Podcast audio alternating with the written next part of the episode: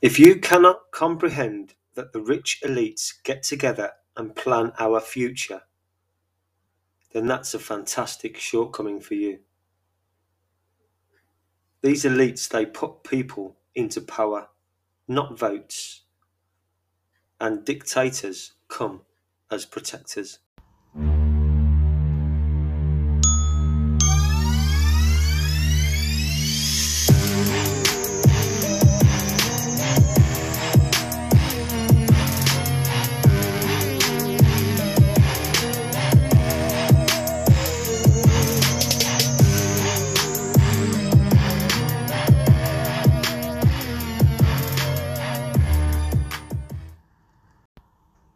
The very word secrecy is repugnant in a free and open society.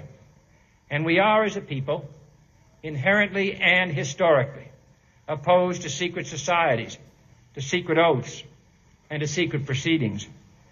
We decided long ago that the dangers of excessive and unwarranted concealment of pertinent facts far outweighed the dangers which are cited to justify it. Even today, there is little value in opposing the threat of a closed society by imitating its arbitrary restrictions. Even today, there is little value in ensuring the survival of our nation if our traditions do not survive with it. And there is very grave danger that an announced need for increased security will be seized upon by those anxious to expand its meaning to the very limits of official censorship and concealment. That I do not intend to permit to the extent that it's in my control.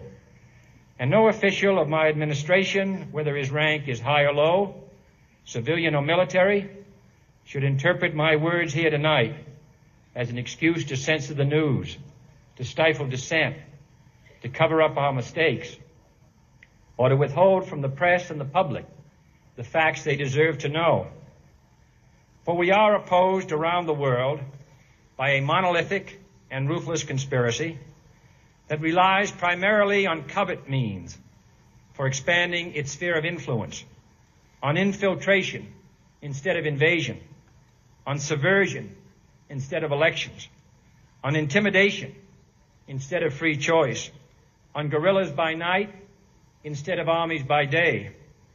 It is a system which has conscripted vast human and material resources into the building of a tightly knit, highly efficient machine that combines military, diplomatic, intelligence, economic, scientific, and political operations. Its preparations are concealed, not published. Its mistakes are buried, not headlined. Its dissenters are silenced, not praised. No expenditure is questioned, no rumor is printed, no secret is revealed. No president should fear public scrutiny of his program. For from that scrutiny comes understanding, and from that understanding comes support or opposition, and both are necessary. I am not asking your newspapers to support an administration, but I am asking your help in the tremendous task of informing and alerting the American people. For I have complete confidence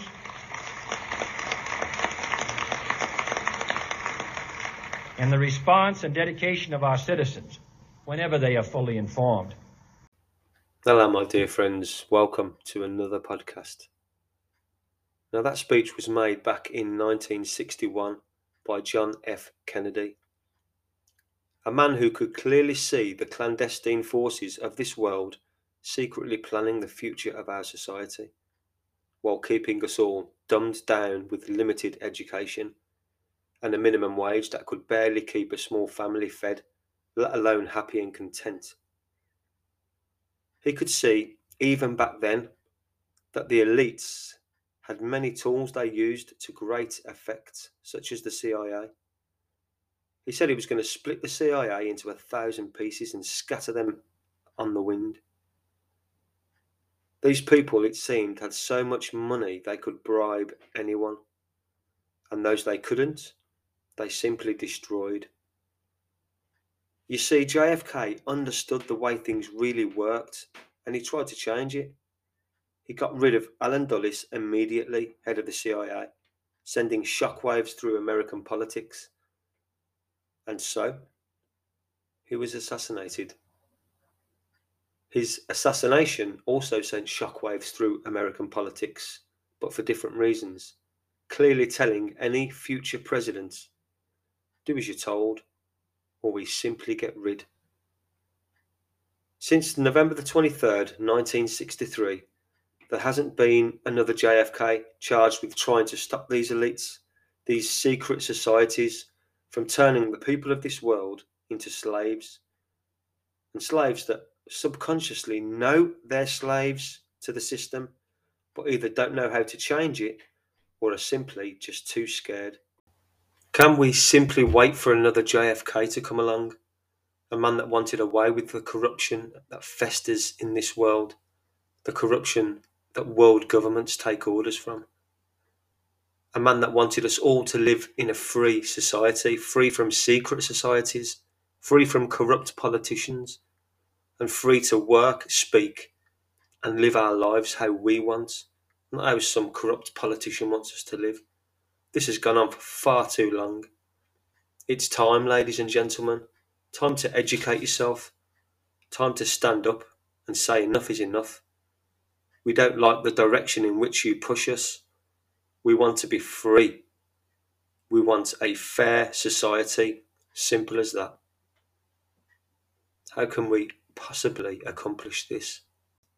To start with, just simply being a thorn in the side to their system.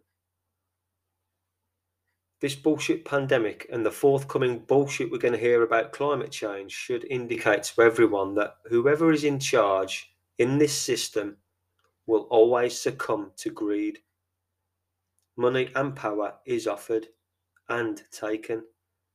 Bribes in the guise of funding or donations is now the way it works.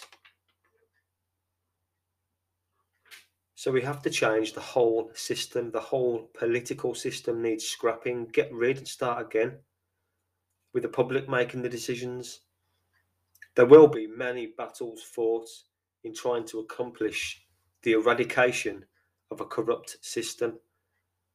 But we can all get the ball rolling in our own, in our own small but powerful way. Just being a thorn in the side to the system in your own way. The system can't be changed by simply replacing the cogs that make it turn. You have to change the whole machine. It's a bit like industrial evolution. You want your machine to work better. You upgrade, you don't simply change the working parts. JFK realised the way the world was going, the way money and power was being used to manipulate the system. He was just one man.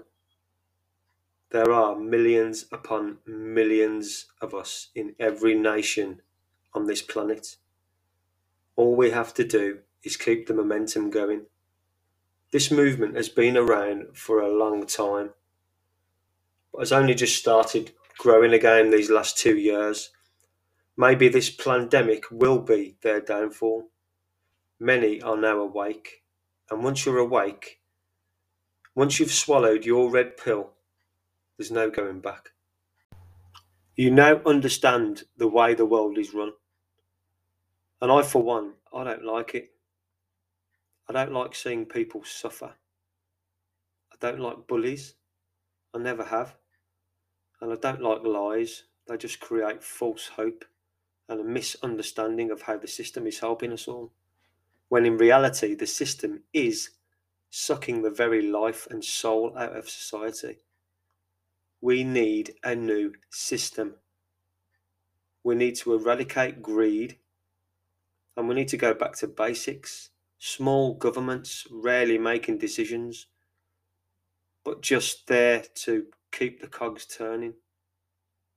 Ask yourself this who on this planet knows how to make you content and happy? And I mean real happiness. Because for me, real happiness is seeing the eradication of all the suffering in this world, and it can be achieved There is enough food, water, land, and compassion in this world to do this. Don't be fooled by the lies our corrupt leaders tell you. Educate yourself with humility. In this world, there is no greater accomplishment than helping others who need it. JFK was just one man in a corrupt system. He couldn't do it alone. No one person can. So keep fighting for what you believe is right. Keep your humility and use it as much as you can. And maybe together, one day, we might just get our world back. Until next time, toodaloo.